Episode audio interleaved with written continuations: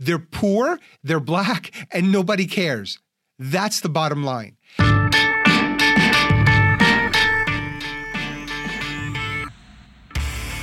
Welcome to an all new episode of the Future Podcast, challenging the beliefs that run the world. I'm Steve Factor, and today we're going to cover the environment.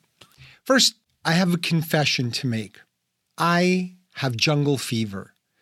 No, not the kind Spike Lee made movies about, or the kind that would likely get white people canceled off the face of the earth, but the kind that actually wants jungles in America.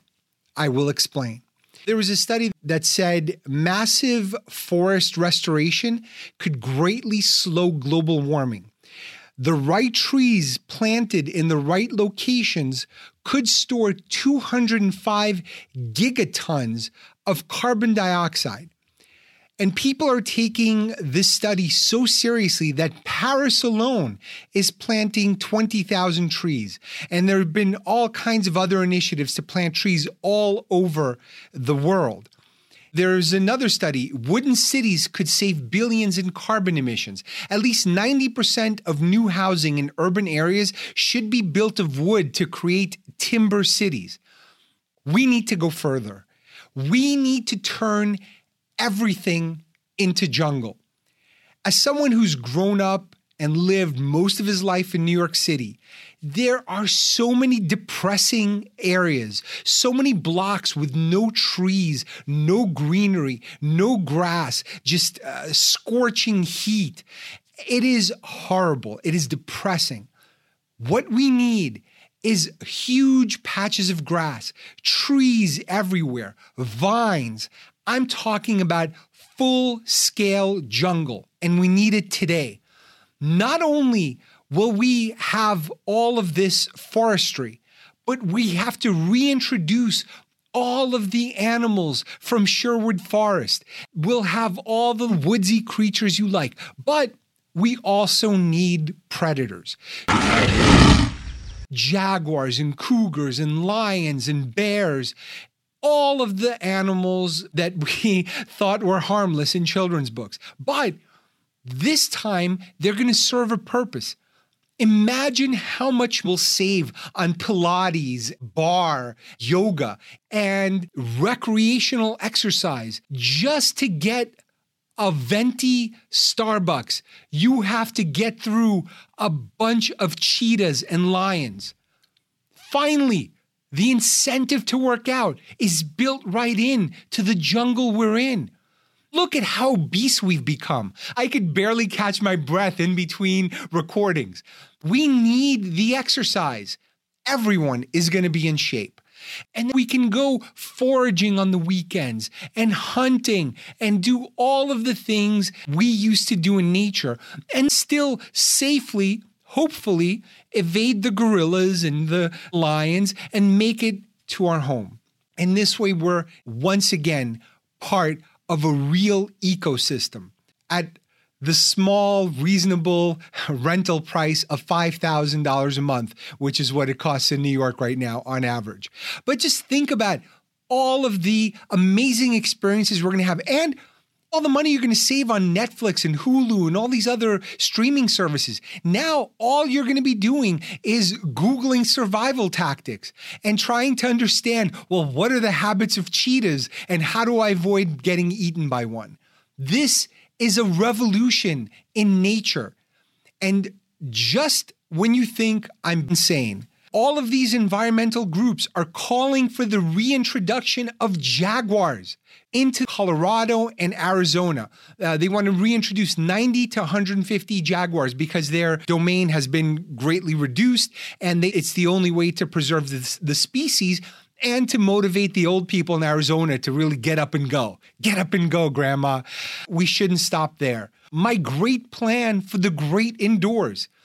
You know how you go into the office and it's super dull. You have that gray carpet. Now people are barely even coming into the office. But imagine how much you'd want to come into the office if the office was all crops, was all hydroponics. We have the technology, grapes and tomatoes and fresh produce growing on the walls of the conference room.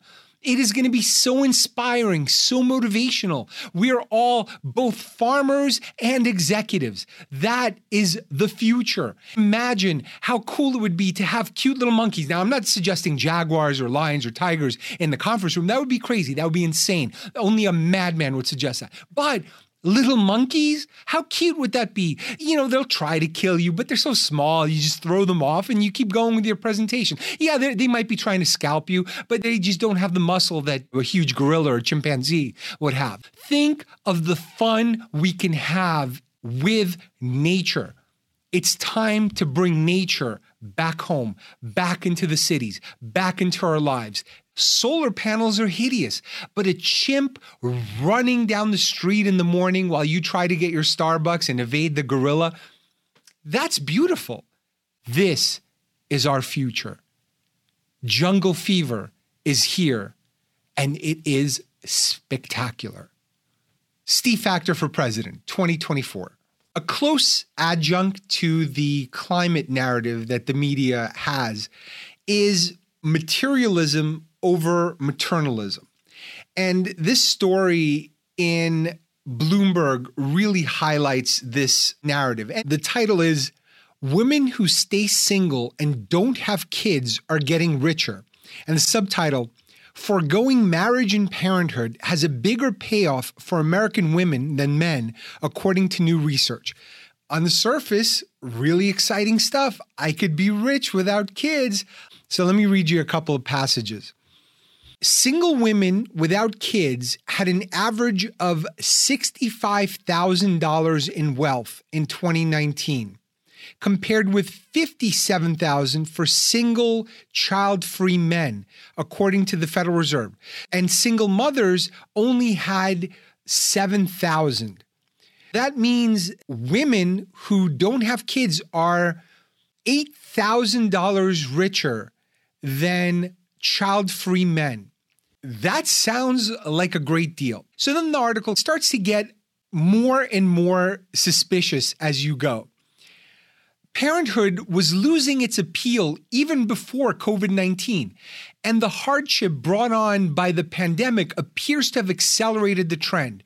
And a Pew Research Center study last year found that 44% of Americans age 18 to 49 who don't have kids say it's not too likely or not likely at all they will procreate someday, an increase of 7 percentage points from 2018. Let's focus on that demographic for a second. 18 to 49. That is a psychotic bucket because what you know ages 18 to let's say 35 about your own likelihood to procreate is going to change a million different ways. Maybe, okay, 18 to 30, men and women. A lot of things, a lot of hormones, a lot of ideas, a lot of life situations will kick in and change your opinion in a million different ways. So, the idea of bucketing 18 to 30 year olds with 40 to 49 is insanity. 40 to 49, the cake is baked. but 18 to 26, your frontal lobe isn't even fully developed, much less your decisions about procreation. This study is nonsense. It is a joke. It is uh, a ridiculous statistic. Let's go on. Many experts point to the rising cost of raising a family as an important factor in Americans' decisions not to have offspring. The expenses are an estimated $310,605. Depending on how you do it, depending on where you live, depending on what schools you send your kids to, depending on what you feed them, uh, there's a lot of variability here it's not always that expensive. You can keep them in a basement with a bare minimum of uh, lettuce leaves, and I'm sure you can get that cost down pretty significantly, especially if you're doing homeschooling. Kids, let's learn about lettuce, all the different types of lettuces today. Then it goes on to uh, Melissa Kearney, a professor of economics at University of Maryland, contends that cultural changes are also causing women to delay or skip motherhood. Americans who were young adults in the 90s or early 2000s grew up with a different set of norms around parenting and women having careers. That's true. People have grown up with different environments, different notions and ideas of what parenting is and whether it's something they want to do. And she goes on, it's not necessarily that people have less of a preference for kids or that it's much more expensive or time consuming. It's the way those two things are interacting for this generation versus prior ones. Okay, a little mushy, but then it goes on to talk about a woman who is the focus of this piece, Miss Marrero. Uh, she was married for four years before getting divorced in 2008. I think she's 41 or 43 years old. She enjoys an enviable degree of financial independence. She is a West Village resident who owns her own apartment, which she bought in 2019 for $900,000 and then renovated it. And in June, she closed on a summer home in Long Beach Island, New Jersey, with her sister Christina. So she's a part owner in a summer home. And she's taken 10 trips in the last 12 months, often with friends from a group of about 25 people who are also largely unmarried and don't have children. I found this group so interesting and compelling and fascinating, says Anna Dixon, who recently traveled with Marrero and some other friends all these people are so smart, so talented, put together, and they don't have kids. They're very independent. All good things, right? The life Marrero and Dixon have chosen does have its drawbacks. People who are single and child free pay more in taxes, and housing is a lot harder to afford on one income than two, especially with home prices and rents at record highs and mortgage rates on the rise. Another worry for those without children is who will care for them in their old age. For Dixon, the pluses of parenthood don't outweigh the minuses. I like to travel, pick up and go whenever I want to. All sounds great. This sounds like an amazing intellectual exercise, like you're making a decision on which cell phone to buy, a list of pros and cons. But then you get to the very last paragraph. The hero of this story, who is free, liberated, uh, partially owns a summer home, and owns a $900,000 apartment in the city. As for Marrero, she's still paying to store her eggs in case she changes her mind. She's paying to store her eggs in case she changes her mind. So this whole thing was a rationalization. I'm not saying that. This article is saying it. But she's certain that even if she doesn't, she won't feel like she's missed out. Quote, if you don't have children, it may or may not be a choice, but that should have nothing to do with your happiness. You can be so happy going this route too. There's absolutely nothing wrong with choosing this. But the very fact that she is hedging her bets kind of reminds me of the intro to Idiocracy. Evolution does not necessarily reward intelligence. With no natural predators to thin the herd, began to simply reward those who reproduced the most and left the intelligent to become an endangered species. Having kids is such an important decision. We're just waiting for the right time. It's not something you want to rush into, obviously. No way. Oh shit, I'm pregnant again! Shit! I got too many damn kids. Thought you was on the pill or some shit. Hell no!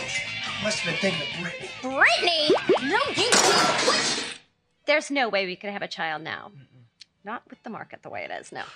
No, that just wouldn't make any sense. Come on over here, bitch! He don't care about you! Yeah, well, there must be something he likes over here. You mean nothing to me, baby? Oh, shit. It wasn't me! It wasn't me! Well, we finally decided to have children, and I'm not pointing fingers, but it's not going well. And this is helping. I'm just saying that before I have in vitro, maybe you should be willing to. It's always me, right? Well, it's not my sperm count. Yeah! Yeah! I'm gonna fuck all of y'all! That's my boy! Cleavon is lucky to be alive. He attempted to jump a jet ski from a lake into a swimming pool and impaled his crotch on an iron gate. But thanks to recent advances in stem cell research and the fine work of doctors Krensky and Altschuler, Cleavon should regain full reproductive function.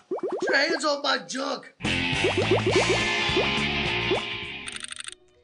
Unfortunately, Trevor passed away from a heart attack while masturbating to produce sperm for artificial insemination. But I have some eggs frozen, so just as soon as the right guy comes along, you know. And so it went for generations, although few, if any, seemed to notice. If we're going to have a smart society going forward, we need this woman procreating. And I'm not saying we should force her. She can live whatever life she wants, but this narrative is harmful. The other thing that's important to keep in mind is who the people are weaving this narrative people like AOC and, and others talk about childlessness as a virtue. There's scientific consensus that the lives of children are going to be very difficult. And it does lead, I think, young people to have a legitimate question. You know, should is it okay to still have children? It's an offshoot of the climate narrative. And you'll see it in the New York Times, you'll see it in the Washington Post, you'll see it in all the blogs like HuffPo and BuzzFeed and so on. Oftentimes, it's not with malice, but they're projecting. They're projecting their own rationalizations. They're projecting a vision of the society they want, of the good they want to represent in the world. They want to be environmentally friendly. So I, am not even holding it against them. Once people buy into a narrative, you will start to see a lot of stuff that fits that narrative. I don't think George Soros is on the phone with all these bloggers going, hey, listen, the check's in the mail. Now start uh, writing about childlessness and how great it is.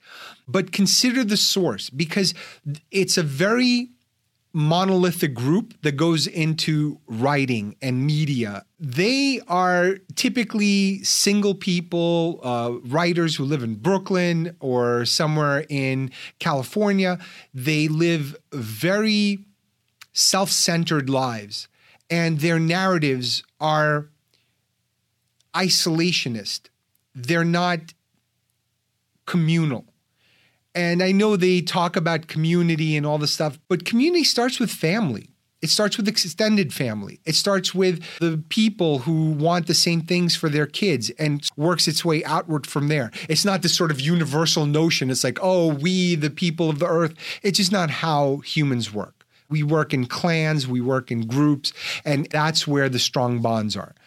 We need to really be conscious of what is being fed to us and how much ideology has seeped into our reality. It's really pernicious and oftentimes false.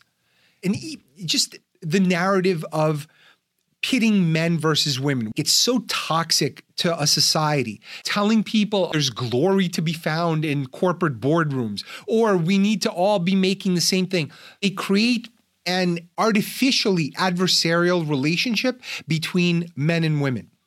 That is not how it is. That's not how it's been in history. And that's not how it's going to be going forward. We're so much better together as complements than we are apart as adversaries. Even the positioning in the story, which was to say, oh, well, women earn this much less than men. Yes, it's a partnership. And yeah, maybe this partnership has been strained over the course of uh, the last several decades because, I don't know, lives are longer, they're more complicated, uh, people uh, struggle, there's more divorce. I get it. But the idea that this is optimal is not true. And the focus of this article, Miss Marrero, admits it by her own actions. She's still hedging her bets. And I wish her the best in whatever it is that she wants to do. But I truly think that uh, she'll probably be happier if uh, she's able to do something with those eggs. Uh, I don't mean this as any kind of value judgment. I also held out till everything was perfect. And then guess what? I found out that time was no longer on my side to have kids. But I'm also uh, wise enough finally at this age to realize the errors of my ways. As a guy, I'm experiencing maybe some non breeder's remorse, but for women, it's a thousand times worse because guys don't have that same biological clock. We don't have those same emotional and biological urges. That's not to say every woman should do this. People should live whatever life they want. But there's only so much career can provide you. And the people preaching materialism over maternalism are Pied Pipers. They're misleading people, telling them that these selfish pursuits are somehow as good or better than the biologically and emotionally satisfying thing that every living creature and every human has ever had to fulfill. That's a lie. It just is. And I'm a modern guy. I'm all for every lifestyle imaginable. As long as you're not harming anyone else, knock yourselves out, knock yourselves up, whatever you want to do. But these are lies. And we are now in this strange denial of uh, biological roles, strengths and weaknesses that we each bring to the table that together make us stronger. It's a one plus one equals three scenario. It's not one plus one equals two. It's not just adding one income to another income, and therefore you can afford a better apartment or pay a lower tax rate, the way this article breaks it down. It's so much more than that. There is a, an emotional fulfillment, there is a biological urge, and the, the satisfaction people get from parenting. A father provides something different than a mother does, and we all have our roles. Some roles can be changed, but don't expect there to be no consequences. Uh, and some roles we can't opt out of, at least until technology does something. Women can't opt out of being the child bearers, and most men can't opt out of the provider model. No one's going to support us. I'd love to get Liberace to marry me, or is he still alive? No, he's dead. But okay, let's pick an eligible gay man. Is uh, Elton John single? No, he's spoken for. But Elton John, would love to be his concubine and have him take care of me. No such luck. I got to go out there and I got to do my own thing. That's the reality for most men. If you go into any boardroom and ask if any of those guys are happy, they're not. And if they are, it's not coming from what happens inside that boardroom, it's coming from elsewhere. And I've known so many smart career women who in their 20s were like, oh, I'm never having kids. I don't want this changed their minds, had kids, and it completely reconfigured their priorities. They're like, I can't imagine a, life without these little munchkins and uh, having the same priorities I did in my 20s and making career number one or material possessions number one. Of course, that's anecdotal, but I think it's it, it rings true. Let's put it that way. And similarly, I know so many others who have been distracted by the false promises of the sex in the city life, pursuing careerism, materialism instead of maternalism, and essentially being fooled that there's gold in them their hills. There isn't. They're not happy. They're not. And they're desperate. And all the forces today are against them. For example, dating apps they just create a meat market. And the same 10% of guys will probably hook up with 50 to 60% of the women on the app. Women think they're competing for the top echelon of men when in fact they're being used by them. And that's just how these algorithms work. It's become this accelerated, empty, transactional society where not only are we chasing materialism, we have become the objects of materialism. And that is inherently an empty pursuit. The other day, I walk into Target because once you move to the suburbs, that's what you do. That's recreational. I used to play tennis, but now I just go to Target. I go to checkout and I have probably like one hand cart's worth of stuff. And I reach for the bags, no bags, because my state has banned plastic bags. Now I have to buy a 99 cent super durable bag. Not the first time, not the second time, but maybe the 90th time that I've gone to a store to have to buy this bag. Now, maybe I would have habituated myself to bringing bags around if I were A, a bag lady, or B, shopping every single day and every waking moment of my life. But I'm not. So you forget and you walk into the store because you want to buy some things and there's no place to put those things. It is so incredibly frustrating and infuriating. I must have looked perfectly normal to everyone there on the self checkout line, but I was raging on the inside. Inside of me was th- this incredible Hulk. Like I was turning green and I was destroying all the kiosks. Meanwhile, I was like, hmm, hmm, hmm, like quietly putting groceries in into this 99 cent tax. It's not a bag, it's a tax. People are like, oh, this is so efficient. No, it's not efficient. We used to reuse those bags to throw out garbage, to pick up after animal poop, to do recycling, all kinds of uses for those plastic bags. Now I have to buy those bags and I have to keep buying these ridiculous bags that are super durable and extremely forgettable. Like the only innovation that we need is building legs and motors into them so they can follow you around. That's the only way they're going to be remembered. And this doesn't turn into a, an idiotic government tax. And not only am I just ranting like a psychopath, but there's data to back me up. So, this is uh, the study that was done. Uh, regular plastic bags are so much better than every other type of bag. These organic cotton bags require 20,000 reuses in order to be as clean as plastic bags. Conventional cotton bags need 7,100 reuses. Composite bags, 870 reuses. Recycled PET, I don't even know what PET is, but I'm pretty sure it's not a dog. So it's not made of your actual pets, but it's some probably some sort of horrific plastic. That requires 84 reuses. Polypropylene, 52. Polypropylene woven, recycled, 45 reuses. Bleach paper, 43 reuses.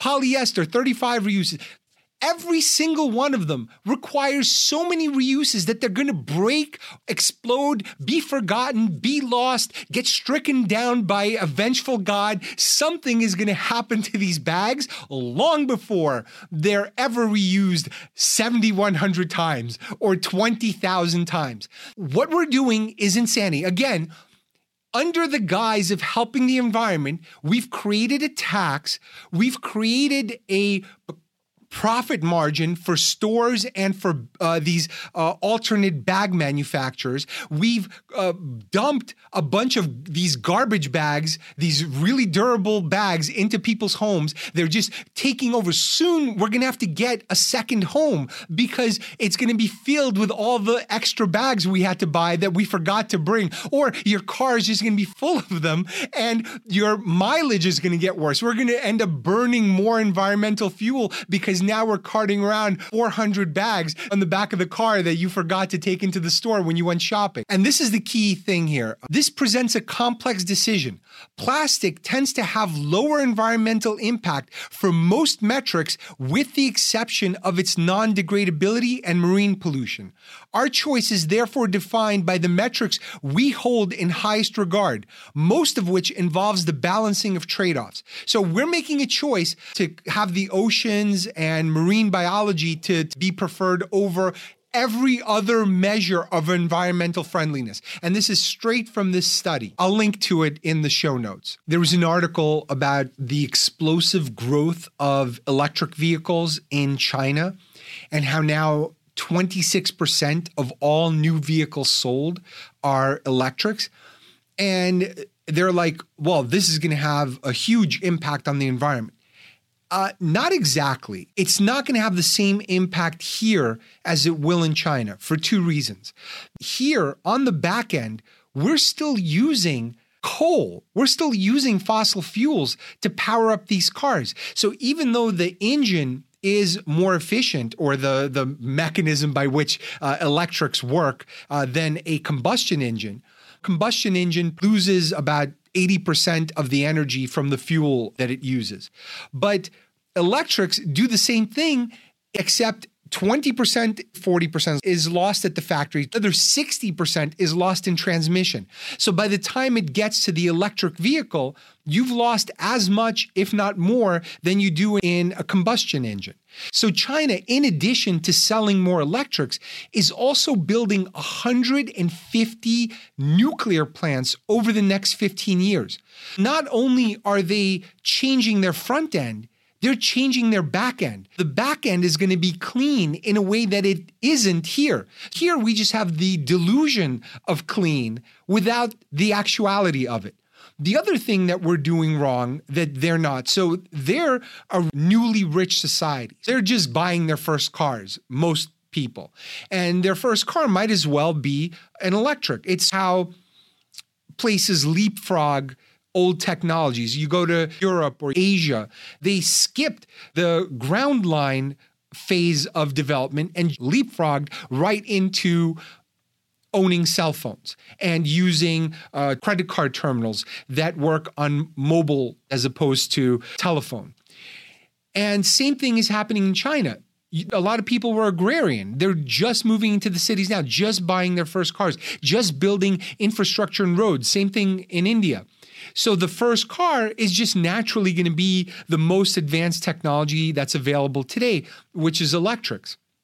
Now, the difference between them and us is we're encouraging premature substitution. We're telling people, hey, scrap your perfectly good, fuel efficient car that gets 25, 30 miles per gallon and replace it prematurely with an electric. That's the worst thing you can do.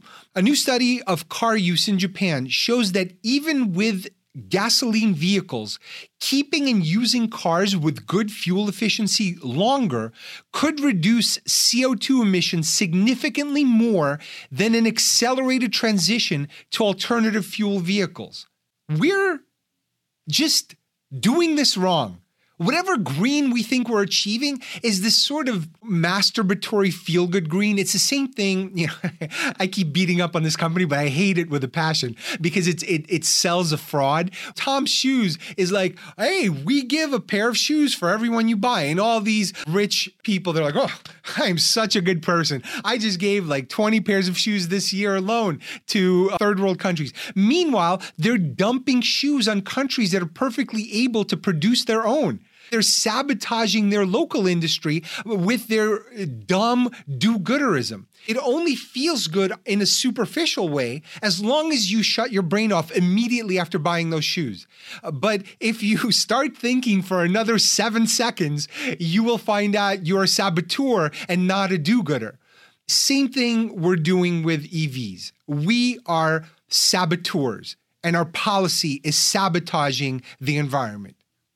Oh, and by the way, all these other programs that we do, like Cash for Clunkers, they don't work either. This is from city urban planner Brent Toderian. He wrote Cash for Clunkers doesn't achieve lofty green goals. It distorts the market, often hurting those who can least afford it, and it exacerbates already high prices from supply chain issues and spiking commodity prices. We're not saving the environment, we're hurting it. So unless we fix the back end, fix the transmission, and also do electrics and replace them at a normal schedule, not over incentivizing it, uh, and we dump all the high mileage cars, that's stupid. The good news about nuclear is sanity is finally setting in. I guess we needed this spike in energy prices for everyone to wake up. They're like, oh, maybe we need fossil fuels for a while and we need to not depend on these despots and horrible nations to do it. So Asia is already embracing nuclear power. Japan is halting its anti nuclear policies. Korea is reversing a nuclear phase out. China is accelerating its huge build out in reactors. And India is moving to build more plants. And Europe is slowly starting to wake up to it. Even California, the, the backwards people there. Now, Gavin Newsom is uh, putting a hold on shutting down their reactor, and he's going to provide billions in subsidies to keep it going and to make sure that people have electricity. Windmills and solar aren't going to cut it. They're good in very select uses, but the rest, is a fantasy. There is no magical fairy dust uh, to get us there. And maybe at some point, nuclear fusion will do it, or maybe some other source. But for now, it's either going to be nuclear or fossil fuels. Another story that caught my eye is how these poor people in Mississippi are now deprived of clean drinking water.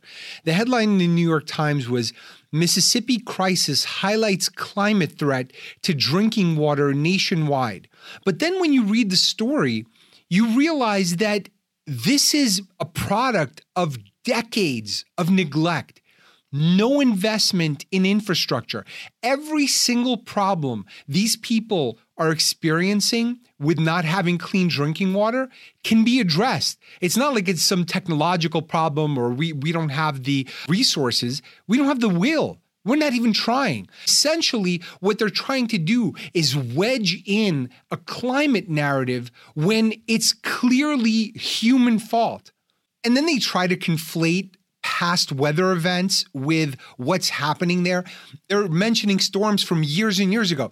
And from the Gulf Coast to the East Coast, supercharged hurricanes like Harvey and Ida now regularly debilitate water suppliers, forcing hundreds of thousands of people to boil their water or scramble for bottles days or weeks after the storms pass. That has always been the case with storms. And they're not presenting any data on storm frequency here. Is it any more or less than before? So they're going to have to buy their anecdotes. And they go on. This is on top of the slower moving threats, such as rising sea levels that can contaminate water supplies with salt water, or a western mega drought that is withering reservoirs and parching the Colorado River that supplies water to some 40 million people. Yes, all kinds of challenges. What does that have to do with the water in Mississippi? That is addressable with infrastructure that we can build. Why is the accountability and the focus not on preparation? It's really dishonest to present things anecdotally and conflated in this way. And people would trust the solutions if we were honest about presenting the problem as well. And this is why there's so much contention over climate because you can't start blaming everything on climate. Sometimes it's incompetence. And yes, climate may play a role, but at some point, people have to take accountability for not doing the right things, whether it's preventing the fires in California and doing controlled burns and all the other things that experts say need to be done, or helping these people fix their infrastructure. Bottom line is they're poor, they're black, and nobody cares. That's the bottom line. And that's kind of the undercurrent of this Times article, but it's not really overt this is where it gets really stupid. Utility companies across Texas spent the summer coping with hundreds of water main breaks as record heat baked and shifted the drought stricken soil surrounding pipes. This came after a bitter winter storm that plunged Texas into freezing darkness. Now, all of these events, yes, they may be more extreme because of climate change, but the underinvestment is something we can address. We have the technology, other countries are doing it. So it's not really about uh, climate per se. We should spend as much time dealing with the impacts of climate change as we are in preventing because any preventative things we do today probably won't have a noticeable impact for at least 100 years but the preparatory things we can do, like uh, fixing our infrastructure and dealing with the consequences of climate change, those are things that we need to hold politicians accountable for. And one of the big problems is all of these municipalities are broke. The way America was built was it's so spread out that the amount of raw material and piping that it takes to uh, put in electricity and sewage and water and cable lines. Uh, that stuff is super expensive. All these municipalities took out huge loans to put all that stuff in. They're repaying the loans and barely running services like fire, police, and electricity and all the stuff that they need. There's no money to upgrade infrastructure. This is something that either the federal government has to prioritize, sort of like it found 40 billion for Ukraine. Now, I'm all for Ukraine, but if you could find 40 billion in the cushions for that, then certainly 150,000 Americans who are struggling with clean water can get their pipes upgraded, right? Anyway, it's really ugly. And, and this is why people distrust media because you can't turn everything into a climate narrative. They're so desperate to, to wedge this in. And this existential mega presentation, the climate is this existential threat to humanity that we must address, isn't good enough the people who are advocating need to move away from this moralistic stance because it's the same argument as God or anything else that's moral that you may or may not believe in and move it towards pragmatic, saying, okay, here are the things that we can help eliminate. Is it dirty water? Is it heat in the cities? Is it pollution of the air? Those are the things people experience. And that's how you get them to prioritize it above other things. Because the people who are championing these issues are rich, are well off. They don't have problems like the people who don't prioritize it. And being angry at people who are just struggling to get by for not making this a priority, is elitist and insulting. The elitists, it's their job to bring the business case to the people and make it worth their while. What is in it for them? And once people know, oh, we're going to have cleaner parks, we're going to have uh, better drinking water, we're going to have cleaner air, then it's tangible. And those investments can be justified instead of this mega sacrifice that we're all looking to make. Why don't we just throw a virgin in the volcano? While we're at it. This is just a quick update on I've done all these uh, Ukraine Russia episodes. This headline caught my eye. Lukoil, which is uh, Russia's biggest private oil company, which called for an end to Russia's invasion of Ukraine. Top executive dies after reportedly falling through a hospital window. Look, a lot of these Russian oligarchs are very clumsy. Uh, they are like Mr. Bean or Benny Hill. They just can't seem to stay inside of buildings. They want to be outside of buildings. And sometimes, even on a high floor, they're like, I, I just can't be inside anymore. And they don't want to wait for the elevator. They're like, listen, I, I got to go. And they just jump out the window. And no one understands why, but it's just really unfortunate that these guys are so clumsy. And by the way, just a quick reminder that on January 1st, 2021, Vladimir Putin was elevated to the United Nations Human Rights Council, joining Xi Jinping and Nicolas Maduro. And just to honor these two completely unrelated stories, I'm going to play a little bit of that induction ceremony of Vladimir Putin that I'm sure you will appreciate.